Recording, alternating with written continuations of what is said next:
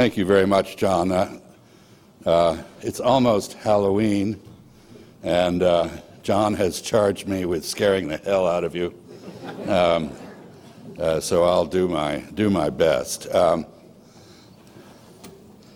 Will Rogers once observed that when you get into trouble 5,000 miles from home, you've got to been, have been looking for it. And it's a good deal more than 5,000 miles to Baghdad and Damascus. But boy, have we gotten into trouble. Um, as John said, we are trying to cope with the cumulative consequences of multiple failures. Just about every American project in the Middle East has now come a cropper. There's a, by the way, there's a new Velcro backed military campaign morale patch uh, commemorating this, and it's available. I'm not, I don't have any stake in this company, but uh, it's available through Amazon.com for $7.45. And uh, the patch bears an escutcheon with a logo that, in the interests of decorum, I will not read out, uh, but it sounds something like Operation Enduring Flustercluck. if you're a Middle East groupie, which your presence here suggests you may be, uh, you need one of these patches for your jacket. Um, it describes what is now the characteristic within the Beltway approach to problem solving. If at first we don't succeed, we do the same thing again, harder, with better technology and at greater expense. The patch provides a cogent, if uncouth, summary of the results of this approach so far this century. We're now down again, we're now again down to the wire in our decade long negotiations with Iran to cap its nuclear program in return for sanctions relief. There's no evidence that sanctions have had any effect at all on Iran's policies. Maybe that's because it doesn't have a nuclear weapons program, uh, the one our politicians say it has. Our intelligence agencies tell us there's no evidence it does. No matter. Iran's mastery of the full nuclear fuel cycle and its development of missiles could give it nuclear latency, the future capacity to weaponize nuclear materials on short notice the deadline for the latest and likely final round of negotiations is now only 31 days away. The failure to reach agreement could drive Iran to decide to build a bomb sooner rather than later. Still, those in the region against whom such weapons would be deployed seem to want the talks to fail. Agreement with Iran would, after all, open an ominous path to better relations between it and the West. The half century U.S., half century long U.S. effort to achieve acceptance for the Jewish state in its region has meanwhile died of a fatal buildup of glib hypocrisy, otherwise known as Netanyahu syndrome. Despite decades of trying, American diplomacy has also definitively failed to reconcile Palestinians to indefinite existence as disenfranchised captives of Israel's Jewish democracy. The so called peace process will be missed. Eventually, there will be an exhibit to it in the Museum of Diplomatic Debacles. In the meantime, politicians will visit its grave at opportune moments. There they will pray piously for peace, by which they mean entirely unclear and incompatible things. The region's leaders were long worried that Israel's abuse of its captive Arab Muslim population would radicalize their own citizens and destabilize their societies. Now that this radicalization has actually occurred, Israel's cruelty to the Palestinians has become just another outrage that Muslim extremists cite to justify terrorist reprisals against the West fixing the Israel Palestine conflict would no longer call off the anti American terrorism and wars of religion it helped to catalyze.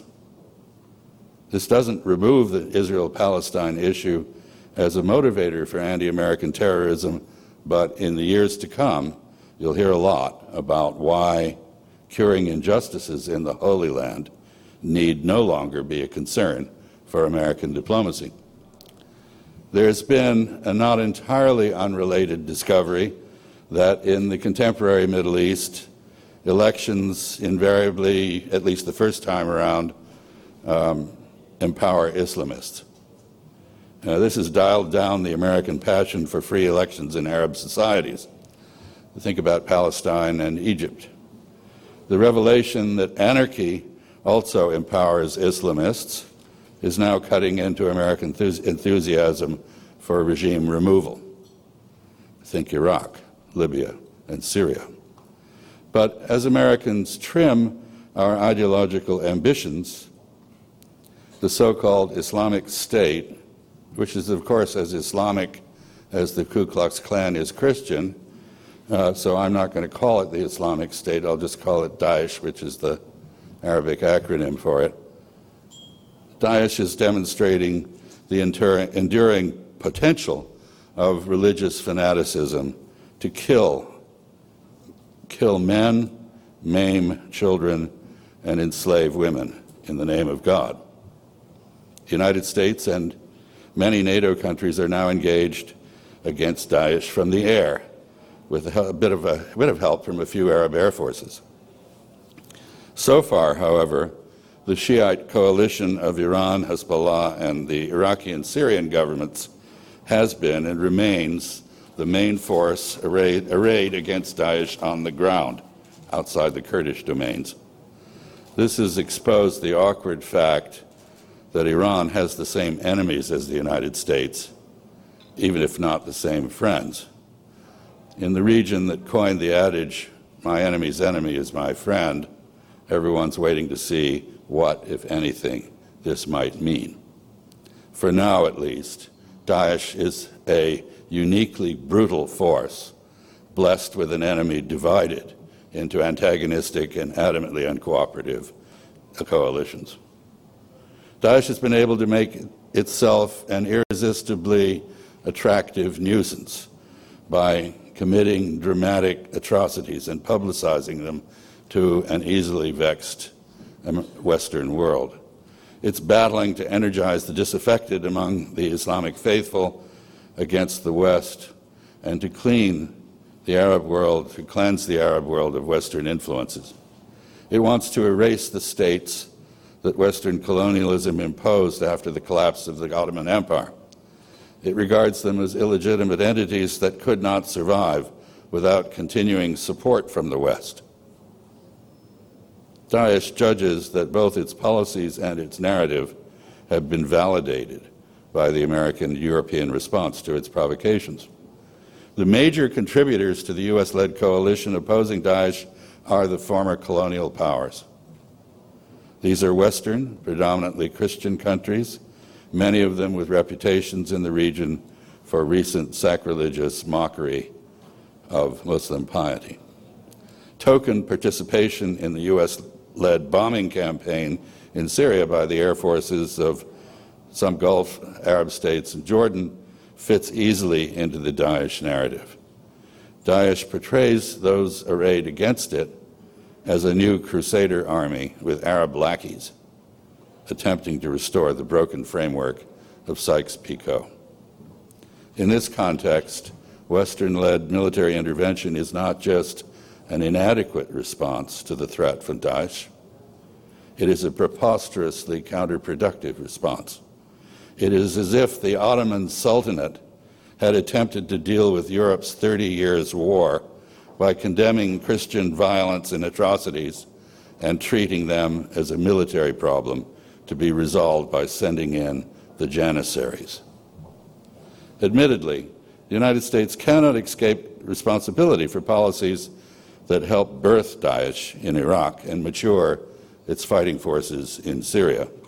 The U.S. invasion of Iraq kicked off an orgy of intolerance and sectarian killing that has now taken at least 700,000 lives in Iraq and Syria and traumatized both, while threatening the existence of the other states created by Sykes Picot a century ago. The rise of Daesh is a consequence of anarchy brought on by Western attempts at regime change but it is ultimately a deviant cult within Islam. Its immediate objective is to destroy the existing order in the Muslim world in the name of Islam, as it defines it. Its doctrines cannot be credibly rebutted by non Muslims. The threat it poses requires a Muslim led political military response. A U.S. dominated bombing campaign with token Allied participation cannot kill it. The United States is well supplied with F 15, 16s, and drones, but it lacks the religious credentials to refute Daesh as a moral perversion of Islam, which is what it is. Arab air forces are helpful. Arab religious engagement and moral leadership are essential to contain and defeat Daesh. Daesh and the 15,000 foreign jihadis it has attracted are an existential threat to Arab societies and a potential threat to Muslim societies everywhere. Daesh poses no comparable threat to the United States. Some Americans therefore argue that Daesh doesn't matter. A few suggest that because tight oil and shale gas are making North America energy self sufficient, what happens in the Middle East as a whole no longer should matter much to the United States. But the Persian Gulf is where international oil prices are set. If you doubt, if you doubt this, ask an American tight oil producer what's happening in today's energy markets and why. Without stability in West Asia, the global economy is also unstable. Daesh aspires not only to destroy the states of the Mashreq, the Arab East, but to conquer their territories and use their resources to mount attacks on the United States, European countries, Russia, and China. It wants to get its hands on the world's major energy reserves. Its depredations are a current threat only to stability in West Asia, but its recruitment efforts are as global as its aspirations. Quite aside from the responsibility the United States bears for creating the conditions in which this dangerous cult could be born and flourish, Daesh threatens American interests abroad today. It promises to threaten American domestic tranquility tomorrow. It sees inflicting harm on the West as a central element of its mission. For all these reasons, Daesh cannot be ignored by the United States or other nations outside the Middle East. It requires a response from us. But Daesh must be actively countered first and foremost by those it targets within the region, not by the United States and its Western allies. This means that our, our response must be measured, limited, and calculated to avoid relieving regional players of the primary responsibility for protecting themselves from the menace to them that Daesh represents. Muslims, whether Shiite or Sunni or Arab, Kurd, Persian, or Turk, now have an expanding piece of hell in their part of the world, a growing foulness near the heart of Islam. It is almost certainly a greater threat to all of them than they have ever posed to each other. Daesh will not be contained and defeated unless the nations and sects on its regional target list, Shiite and Sunni alike, all do their part. We should not delude ourselves. The obstacles to this happening are formidable. Virtually every group now fighting or being victimized in Iraq, Syria, and Lebanon has engaged in or been accused of terrorism by the others. Sectarian violence continues to stoke hatred in the region. The religious animosities between Shiites and Sunnis are more intense than ever. The geopolitical rivalry between Iran and the Gulf Arabs remains acute. The political resentments between Turks, Kurds, and Arabs, and between Arabs and Persians, are entrenched. Each describes the other as part of the problem, not part of the solution. Unity of command, discipline, and morale are the keys to both military and political success. Daesh has all three. Its opponents do not. Some are dedicated to the defense of Shiite privilege. Others assign priority to dislodging Shiite or secular authority. Some insist on regime change. Others seek to prevent it. A few support Islamist democratic movements. Others seek to suppress and eradicate them. Some fear terrorism from the victims and enemies of Daesh more than they fear Daesh itself. Most treat opposing Daesh as a secondary strategic objective or a means of enlisting American and other foreign support in the achievement of other priorities. They don't treat Daesh as the primary problem. With few exceptions, the states of the region have habitually looked to outside powers for leadership, as well as firepower and manpower with which to respond to major security challenges. Despite vast imports of foreign weapons systems, confidence in outside backing has enabled the countries in the region to assume that they could avoid responsibility for their own defense, relying instead on their ability to summon American and European security partners in times of crisis. But only a coalition with a strong Muslim identity can hope to contain and shrink Daesh. There is no such coalition at present. Every actor in the region has an agenda that is only partially congruent with the Daesh related agendas of others. And every actor focuses on the reasons it cannot abide or work with some or all of the others, not on exploring the points it has in common with them. The United States has the power projection and warfighting capabilities to back a Muslim led effort against Daesh. But it lacks the political credibility, leadership credentials, and diplomatic connections to organize one. Since this century began, America has administered multiple disappointments to its allies and friends in the Middle East, while empowering their and our adversaries. Unlike the Gulf Arabs, Egypt, and Turkey, Washington does not have diplomatic relations with Tehran. Uh, given its non Muslim identity, solidarity with Israel, and recent history in the Fertile Crescent, the United States cannot hope to unite the region's Muslims against Daesh. Daesh is a Muslim insurgency a coalition led by inhibited foreign forces built on papered over differences and embodying hedged commitments will not defeat such an insurgency with or without boots on the ground. There's an ineluctable requirement for Muslim leadership and strategic vision from within the region. Without it, the existing political geography of the Arab world, not just the map drawn by Sykes Picot, faces progressive erosion and ultimate collapse.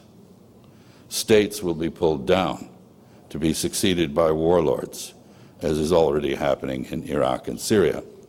Degenerate and perverted forms of Islam will threaten prevailing Sunni and Shia religious dispensations alike, as Daesh now does.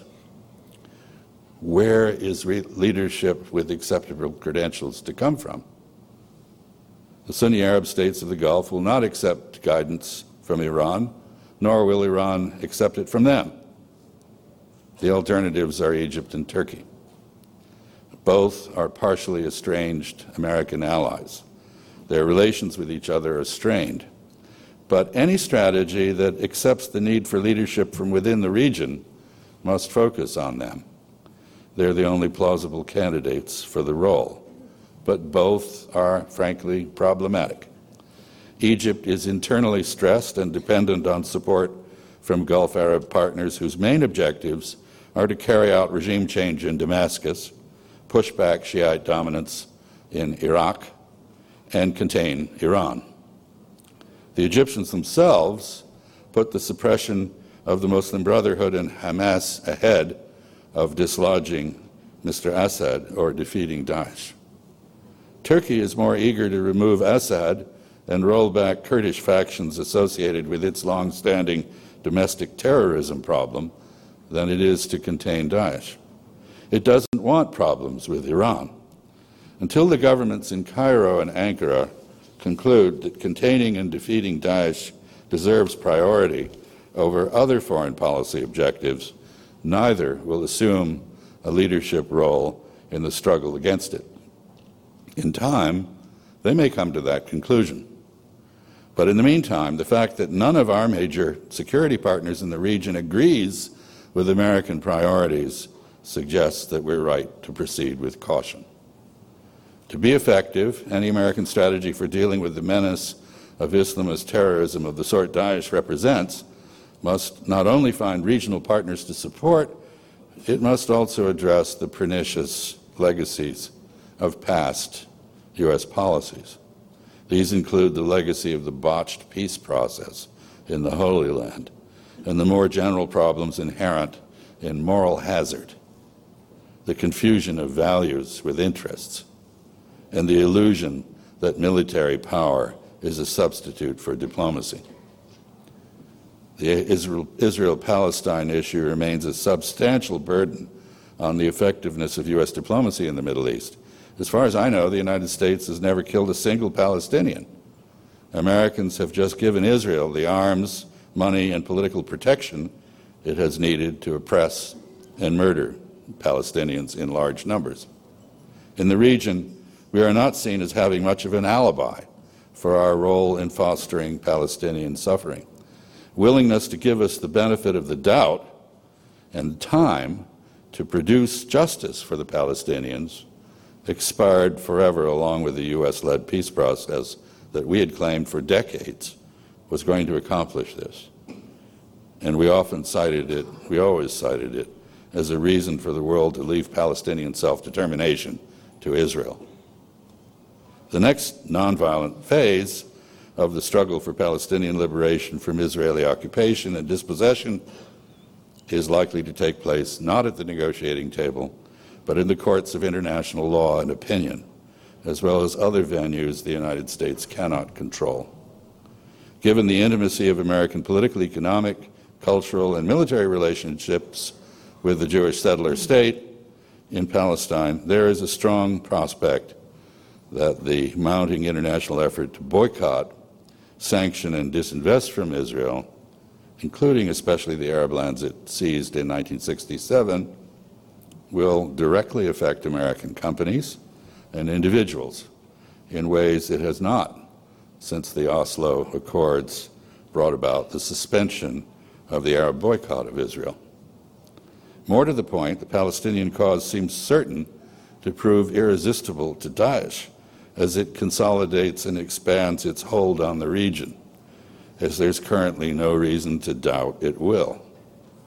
After all, Palestine combines the perfect mix of issues for Daesh foreign occupation, suppression of Muslims, and interference with worship at important Islamic holy sites. With diplomacy having definitively failed, the Palestinians believe they have a choice between capitulation and violent resistance. Daesh is reported to be gaining ground as an alternative to more moderate movements like Hamas. To a majority in the region, continuing Israeli cruelty to Palestinians justifies reprisal not just against Israel, but the United States. Palestinian refugee communities provide a deep reservoir of recruits for terrorist attacks on Israeli and American targets. The growing sympathy for the Palestinian plight in Europe, Latin America, Africa, and Asia offers opportunities to recruit Western and other co- foreign cohorts. Assaults on Israel and its American supporters meet every criterion of political constituency building that Daesh could hope to find. Israel's right wing government has meanwhile inadvertently been doing everything it can to incite Daesh to focus on it.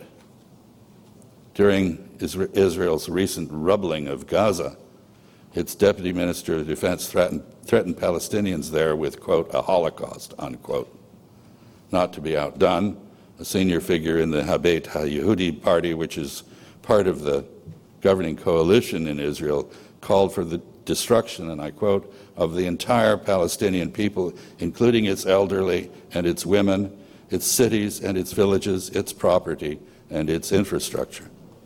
And a deputy speaker of the Knesset called for the forced depopulation of Gaza.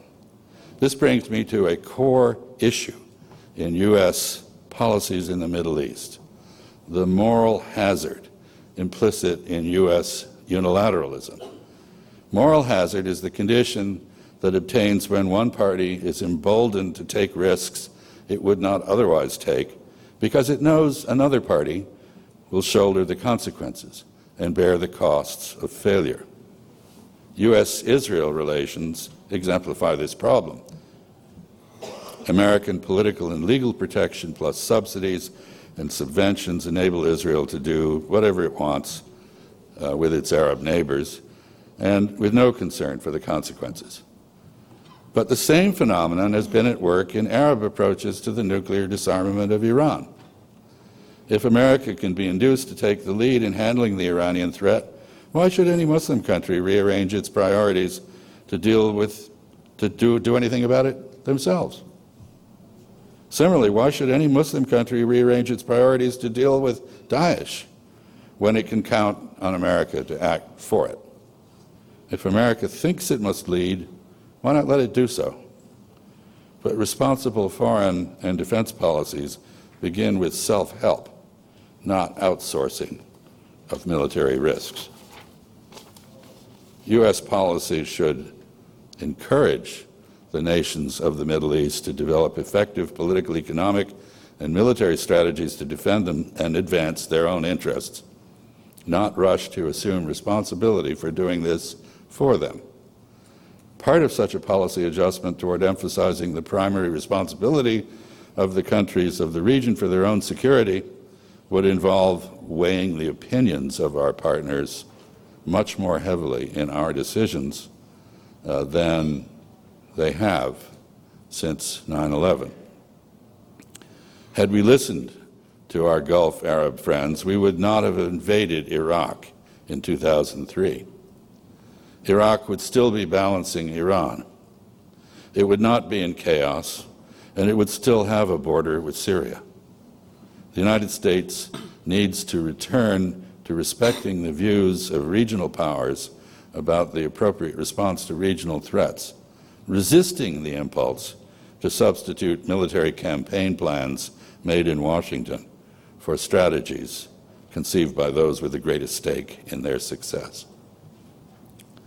The need for restraint extends to refraining from expansive rhetoric about our values or attempting to compel others to conform to them. In practice, we've insisted on democratization only in countries we have invaded or that were otherwise falling apart, as Egypt was during the first of the two non coups uh, that it experienced. When elections have yielded governments whose policies we oppose, we have not hesitated to conspire with their opponents to overthrow them. But the results of our efforts to coerce political change in the Middle East are not just failure, but catastrophic failure our policies have nowhere produced democracy.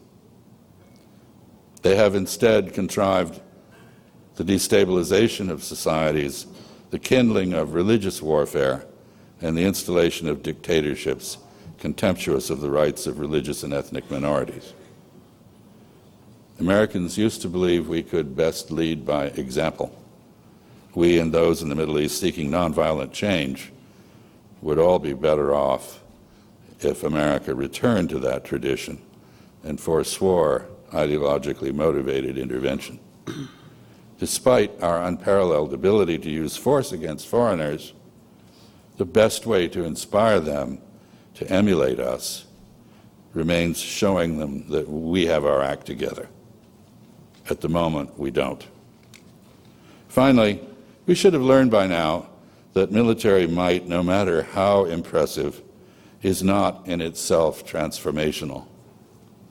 American military power has never been as dominant in the Middle East as in this century.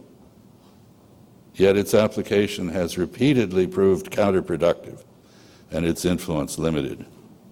It shattered rather than reshaped Iraq.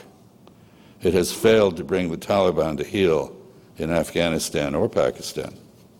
It did not save Mubarak or the elected government that followed him from being overthrown by coup d'etat. Well, sorry, they weren't coup d'etat officially. It does not intimidate either Bashar al Assad or Daesh. It has not shifted Iran's nuclear policies. It does not obviate military actions by Israel against its neighbors. It had no impact on the political kaleidoscope in Lebanon. It does not assure tranquility in Bahrain. It did not produce satisfying results in Libya. Its newest incarnation, drone warfare, has not decapitated anti American terrorism so much as metastasized it. War is an extension of policy by other means. If the policy is incoherent, the use of force to further it will be purposeless. Military action in support of it will be feckless, and the results it produces will be contradictory. Bombing first and developing a strategy later does not work. But that's what our political establishment stampeded us into doing with Daesh. President Obama was right to insist that we take the time to develop a strategy before resorting to the use of force. He was ridiculed for having suggested that we think before we bomb. He did not have the courage of his convictions. Where this leaves us is in an unfortunate position. Without a strategy that addresses the socio-political factors and grievances that have empowered the so-called Islamic State, or Daesh, and its predecessors, we're going to lose this war. We have a military campaign plan, but we lack a political program. We're bombing Daesh to contain it. There's little reason to believe this will prove effective based on past experience, there's no reason to believe it will evolve into a strategy. We and our European allies are in many ways the wrong leaders of the struggle against Daesh. It can only be defeated by a coalition with credible Muslim Islamic credentials. Our armed forces and intelligence services could provide decisive support to such a coalition, but none is now in prospect. Daesh displays unity of command, strong discipline, and elevated morale. The coalition we've assembled to oppose it has no agreed objectives. It is divided, disjointed, and demoralized. Daesh is taking territory and seizing strategic positions. We are using air power tactically for mainly propag propaganda and humanitarian purposes. This has led us to defend areas that are of little or no strategic importance. We're not blocking Daesh from expanding its territory, population, and resource base, which it is doing. There is no concerted effort outside the Kingdom of Saudi Arabia to refute and discredit the deviant ideology, the theology that inspires Daesh and its sympathizers. It's gobbled up large parts of Iraq and Syria. Lebanon, Jordan, and Palestine could well be next. Even if Daesh can somehow be eliminated, Arab backlash to the distress of foreign attack from the air, sectarian violence, and civil strife ensures the birth of successor movements. Adding yet another factional force to this mix is not going to alter this reality. It may exacerbate it. The approach we're using so far to deal with Daesh is a variant of the bomb first, develop a strategy later approach we have used over the past decade and more. This has helped to spread Islamist terrorism across an ever wider swath of territory, from Mali to Kashmir. There is no reason to believe that Air Force and drone attacks will produce a different result this time.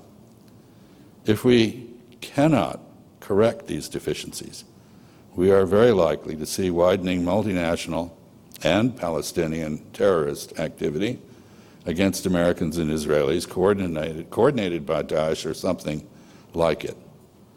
No Arab or Muslim country will be immune to disruption. If there were ever a moment for Arabs and Americans to work together, it's now. If there were ever a moment for the United States to insist on Arab commitment and leadership of such a joint effort, this is it. Thank you. So what do you want to do now?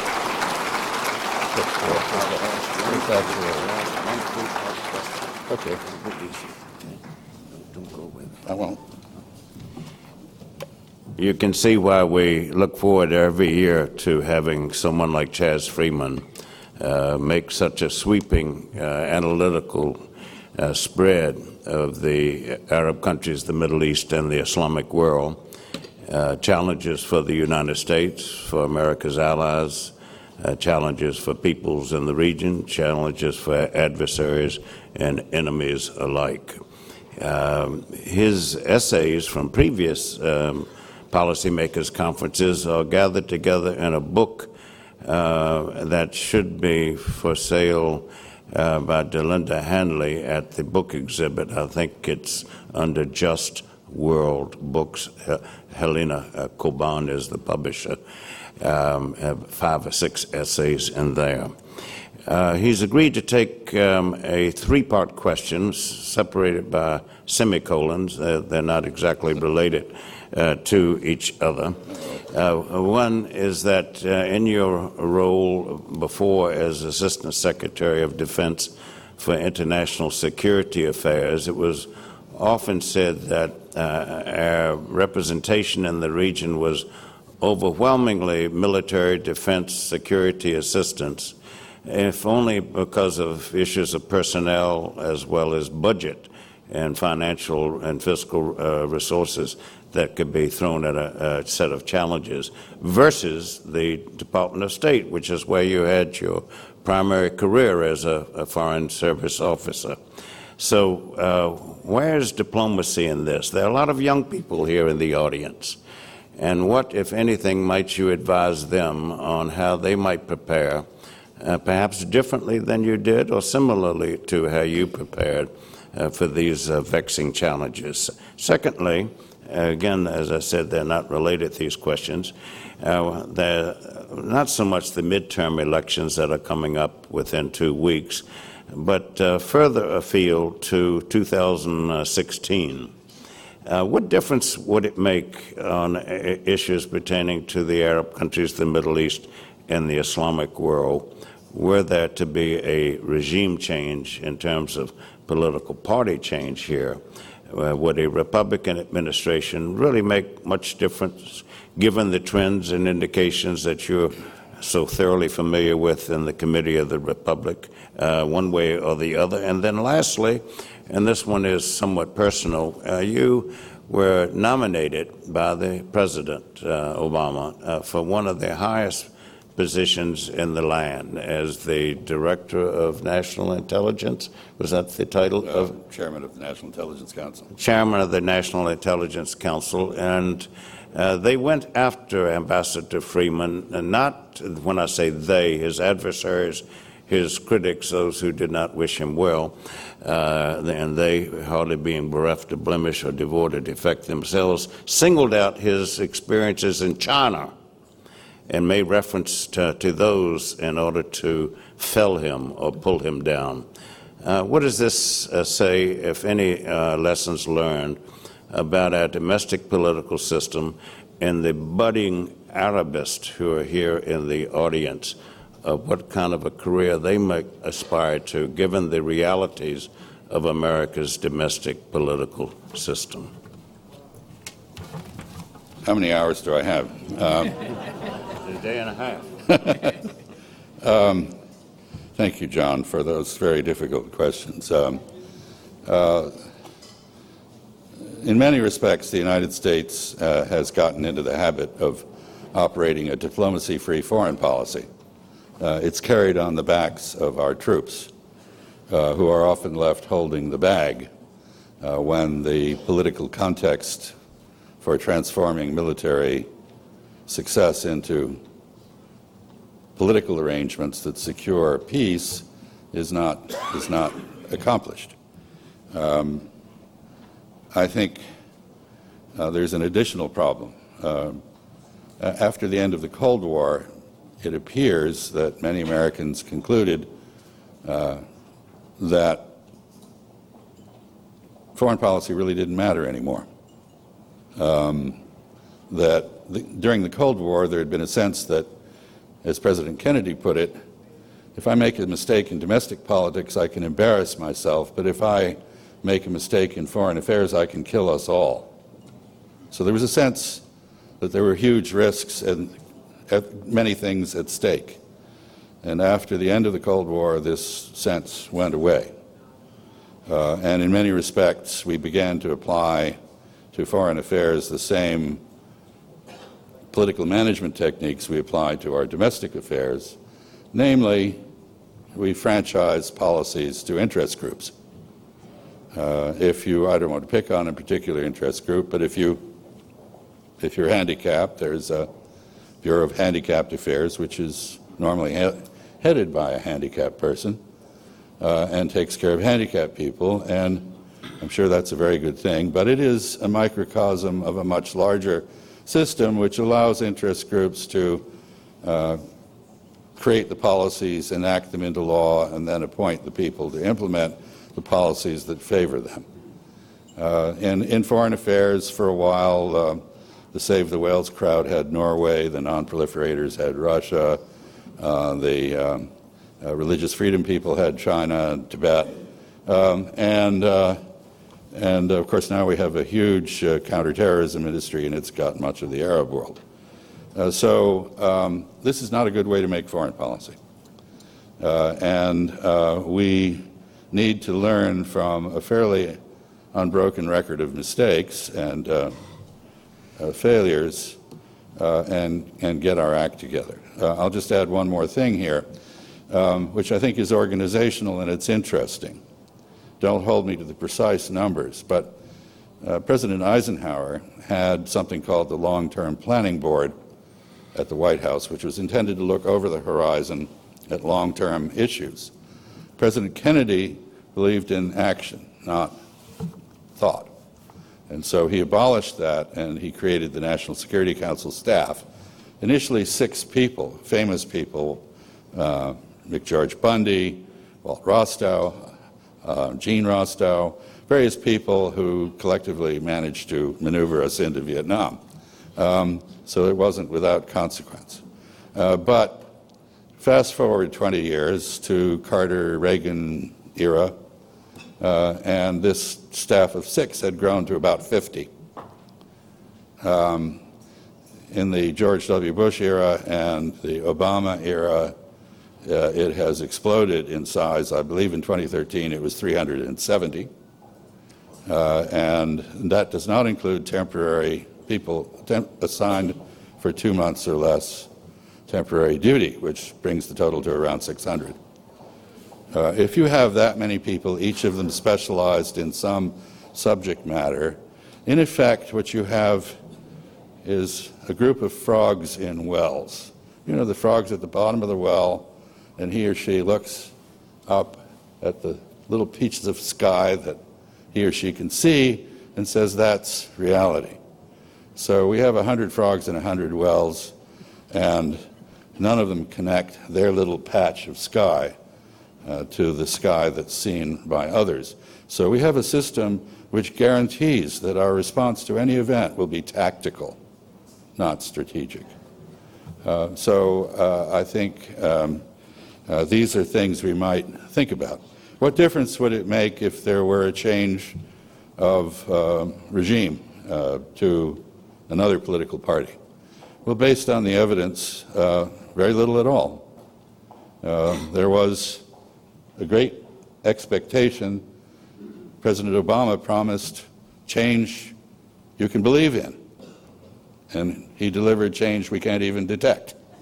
Uh, so uh, I don't hold my hopes high about the implications of a uh, partisan shift. Um, finally, uh, what can be learned from the National Intelligence Council issue? Uh, this goes back to one of the problems in Washington, um, which is the excessive politicization of senior levels of the professional foreign, foreign, foreign policy establishment. Uh, the number of political appointees and the levels at which they operate in the government has steadily expanded uh, since the Nixon era. And, um, and along with this, uh, positions like the one to which I was named and which I actually accepted, it was not a position confirmed by the Senate, um, which had its good and its bad elements. Uh, the bad element was there was no way I could clear my name once um, accusations were made. Uh, the, the, um, uh, the, the good element was that normally these positions are staffed by people selected on merit.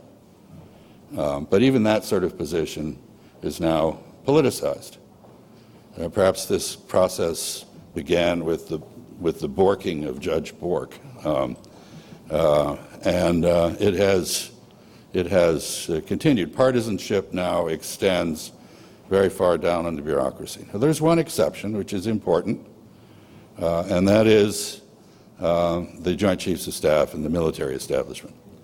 Uh, every four or eight years, if we have a regime change, the U.S. government administers a frontal lobotomy to itself, and all of the brain power is excised and goes to K Street or somewhere else. Um, and um, the one part of the government that doesn't change is the military. So, both because the military are very competent, we have an excellent military, superb, um, and because they're there and they have institutional memory, uh, our habit is to entrust them with more and more. And this has added to the militarization of our foreign policy, our intelligence establishment, and so forth. So we're caught in a series of trends which we really ought to reflect upon. Um, we're so a couple of hundred years into this republic, uh, and probably it's time to rethink. And um, I think the National Security Council staff would be far better with 24 people than 370 or still less 600. Uh, at least it would be a presidential staff, not a bureaucracy. Um, so uh, I'd argue that if we do have a regime change, whether it's Democratic or Republican administration that comes in, it will be a regime change. Um, we should demand, we Americans should demand that our government redesign itself and reinvent itself. Uh, that was the promise after the end of the Cold War. It was not met. And we need to call in that commitment. Thank you.